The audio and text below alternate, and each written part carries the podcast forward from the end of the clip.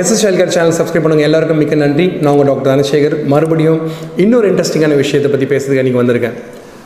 எல்லாருமே என்கிட்ட பொதுவாக ஆர் எல்லாருமே குழந்தைங்களை டாக்டர்கிட்ட பொதுவாக கூட்டு போகிறது சளி அப்படின்ற பிரச்சனைக்காக மட்டும்தான். இந்த சளி அப்படின்றது என்ன? எந்த வயசு சளி பாதிக்கும்? சளி என்னென்ன செய்யும் அப்படின்றதுக்காக தான் இன்றைக்கி இந்த டாப்பிக்கை பேசுறதுக்காக நான் முடிவு பண்ணேன். சளி அப்படின்றது ஒரு பெரிய விஷயம் அப்படின்னு கேட்டிங்கன்னா இல்லை. முதல்ல உங்கள் டாக்டர்கிட்ட போய் சளி அப்படின்னு சொன்னீங்கன்னா டாக்டர் முதல்ல கேட்பார் சளினா என்னம்மா? அப்படின்னு. என்ன அப்படின்னு கேட்டிங்கன்னா சளியோட பல பரிமாணங்கள் இருக்குது ஒரு உதாரணத்துக்கு பார்த்தீங்கன்னா மூக்கிலிருந்து தொண்டை வரைக்கும் இந்த ஏரியாவை வந்து ஆங்கிலத்தில் அப்பர் ரெஸ்பிரேட்டரி ட்ராக்ட் அப்படின்னு சொல்லுவோம். தொண்டையிலிருந்து நுரையீரல் அந்த பகுதி வரைக்கும் லோவர் ரெஸ்பிரேட்டரி ட்ராக்ட்னு சொல்லுவோம். அதாவது கீழே இருக்கக்கூடிய பகுதி.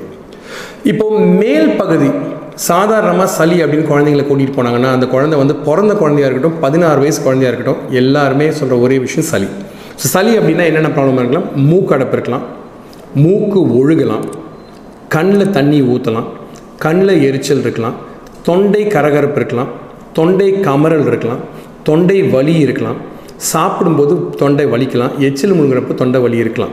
இதெல்லாம் சளியோட சில அறிகுறிகள் மற்றும் சில நோய்க்கான அறிகுறிகள்.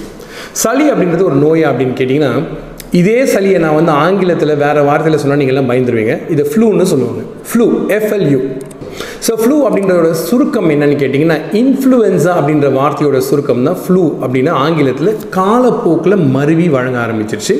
இந்த ஃப்ளூவை தான் ஆங்கிலத்தில் காமன் கோல்டுன்னு சொல்கிறோம் தமிழில் சளின்னு சொல்கிறோம் மூக்கடைப்புன்னு சொல்கிறோம் தொண்டவலின்னு சொல்கிறோம் பல பெயர்கள் இதற்கு உண்டு.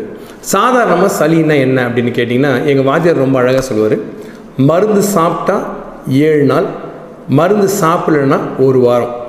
இதை கேட்டிங்கன்னா உங்களுக்கே புரியும். சளின்றது வந்த தடத்தில் தானாக வந்த மாதிரியே திரும்ப போயிடும் அப்படின்றது தான். ஸோ சளி அப்படின்றது என்ன? ஒரு சாதாரண ஒரு நுண்ணுயிர் கிருமி.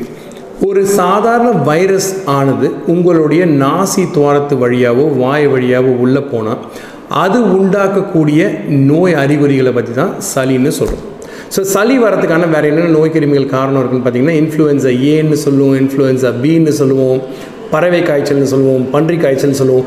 ஏன் இன்றைக்கி நம்ம எல்லாருமே பேசிகிட்டு இருக்க இந்த கொரோனா வைரஸ் கூட ஒரு சாதாரண வைரஸ் அப்படின்றது ரொம்ப முக்கியமாக நீங்கள் தெரிஞ்சிக்க வேண்டிய விஷயம். ஸோ இந்த வைரஸ் அப்படின்றது என்ன பண்ணும்?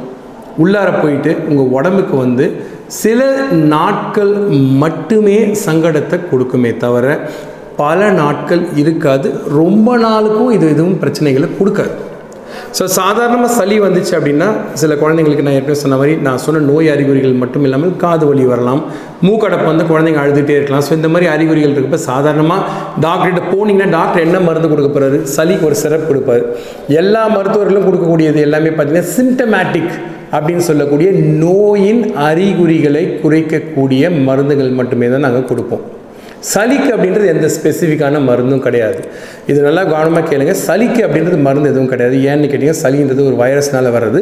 சிம்டமேட்டிக்ன்றது நோய்க்கு அறிகுறிகள் இருந்தால் அதுக்கான ட்ரீட்மெண்ட் பட் சளி எப்பப்பெல்லாம் பிரச்சனை ஆகலாம் அப்படின்றத நீங்கள் முதல்ல புரிஞ்சுக்கணும். ஒரு ஆறு மாதம் குழந்தை எடுத்துக்கோமே. இப்போ இந்த ஆறு மாத குழந்தைக்கு எப்போ வந்து இது பிரச்சனையாக வரும் அப்படின்னு பார்த்தீங்கன்னா இந்த ஆறு மாத குழந்தைக்கு சாதாரண மூக்கடைப்பு வருதுன்னு வச்சுக்கோங்களேன்.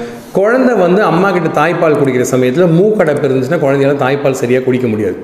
ஸோ அதுக்கு மருத்துவர் என்ன பண்ணுவார்னு பார்த்தீங்கன்னா சாதாரணமாக மூக்கில் போடுற சொட்டு மருந்து கொடுப்பாரு. நாசி தோரம் கிளியர் ஆன பிறகு சீரான பிறகு குழந்தையால் பால் குடிக்க முடியும். இது நம்பர் ஒன் பிரச்சனை.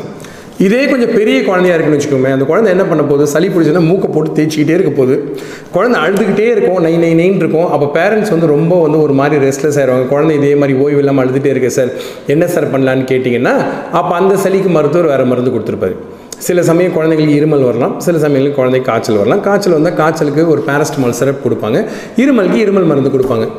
ஸோ இப்போ வீட்டு வைத்தியங்கள் நிறையா இருக்குது வீட்டு வைத்தியங்கள் பார்த்தீங்கன்னா என்ன பண்ணுவாங்கன்னா குப்பமேனி இலை கொடுப்பாங்க கற்பூரவள்ளி இலை கொடுப்பாங்க. குழந்தைங்களுக்கு வந்து வீட்லேயே வந்து கொஞ்சம் கற்பூரம் தேங்காய் எண்ணெய் வச்சு தேய்ச்சி விடுவாங்க.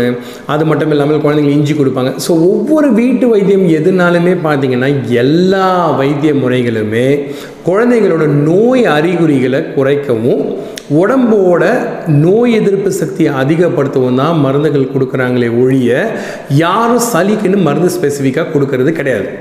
ஆனால் நான் ஏற்கனவே சொன்ன மாதிரி சளினால் வேறு என்னென்ன பிரச்சனைகள் வரலான்னு பார்த்தீங்கன்னா இப்போ வாயில் வந்து தொண்டை வலி வருது அப்படின்னு கேட்டிங்கன்னா சில குழந்தைங்களுக்கு டான்சிலைட்டிஸ் வரலாம். அது ஒரு பிரச்சனை.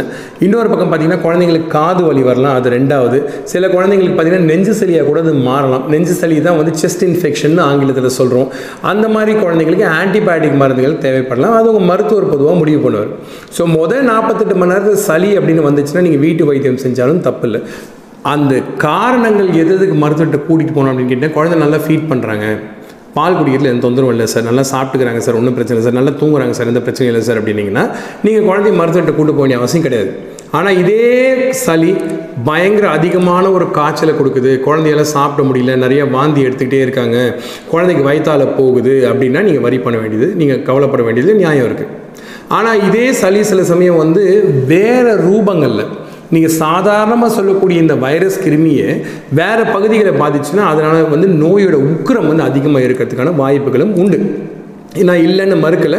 ஆனால் பொதுவாகவே தொண்ணூறுலேருந்து தொண்ணூத்தஞ்சு சதவீதம் சாதாரண வைரல் இன்ஃபெக்ஷன் வரக்கூடிய குழந்தைகள் சாதாரண வைரஸ் அப்படின்னு சொல்லக்கூடிய நுண்கிருமினால் வரக்கூடிய இன்ஃபெக்ஷன்கள் வந்து மிக எளிதாக உடம்பான கோட்டை அழகாக சண்டை போட்டு நோய் கிருமிகளை அண்டாமல் பார்த்து கொள்ளும். இதுக்கு தான் நான் முதல்ல பார்த்தீங்கன்னா எல்லா எபிசோட்லையுமே மறுபடியும் மறுபடியும் திரும்ப திரும்ப பேசிட்டு இருக்க ஒரே ஒரு விஷயம்.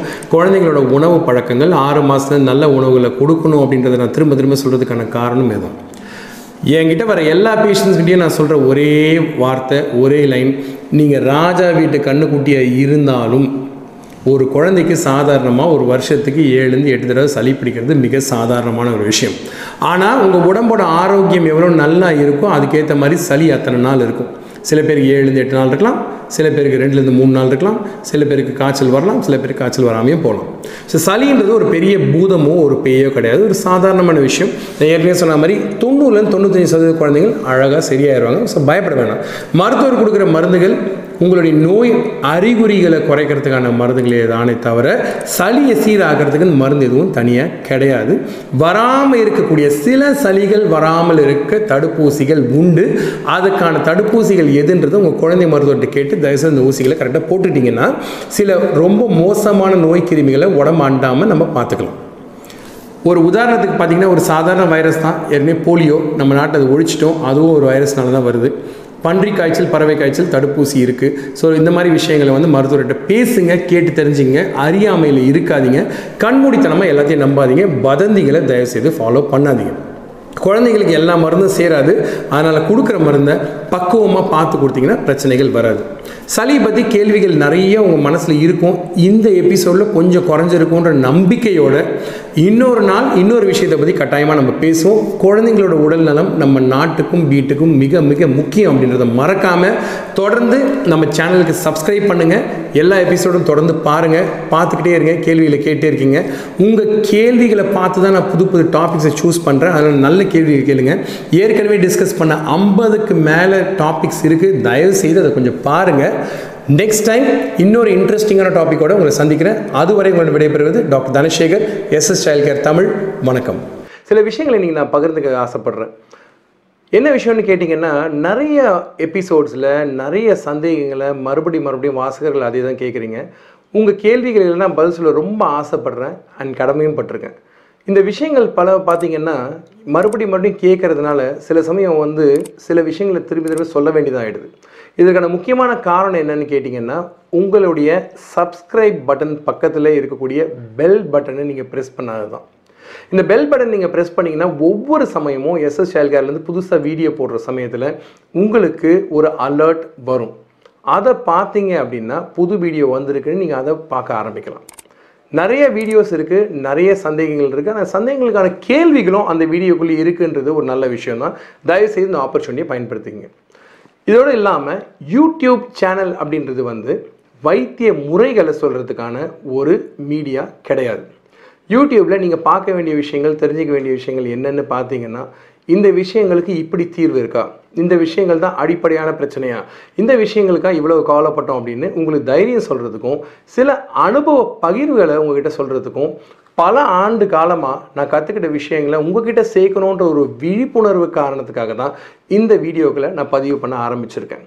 அனுபவம் இல்லாதவங்க அறிவியல் சார்ந்த உண்மைகள் தெரியாதவர்கள் அது மட்டுமல்லாமல் மருத்துவ குவாலிஃபிகேஷன் சொல்ல முறையான படிப்பு படிக்காதவங்க நிறைய பேர் யூடியூப்பில் அட்வைஸ் பண்ணிகிட்ருக்காங்க இருக்காங்க எனக்கு கிட்டத்தட்ட இருபது ஆண்டு கால அனுபவம் இருக்குது பல விஷயங்களில் பல நாடுகளில் நான் படிச்சிருக்கேன். உங்ககிட்ட உங்கள் குழந்தைங்களுக்காக நம்ம குழந்தைங்களுக்காக பகிர்ந்துக்க நான் ரொம்ப ரொம்ப சந்தோஷப்படுறேன். இது என்னோட சின்ன கடமையாகவும் நான் கருதுகிறேன் இந்த சமுதாயத்துக்கு.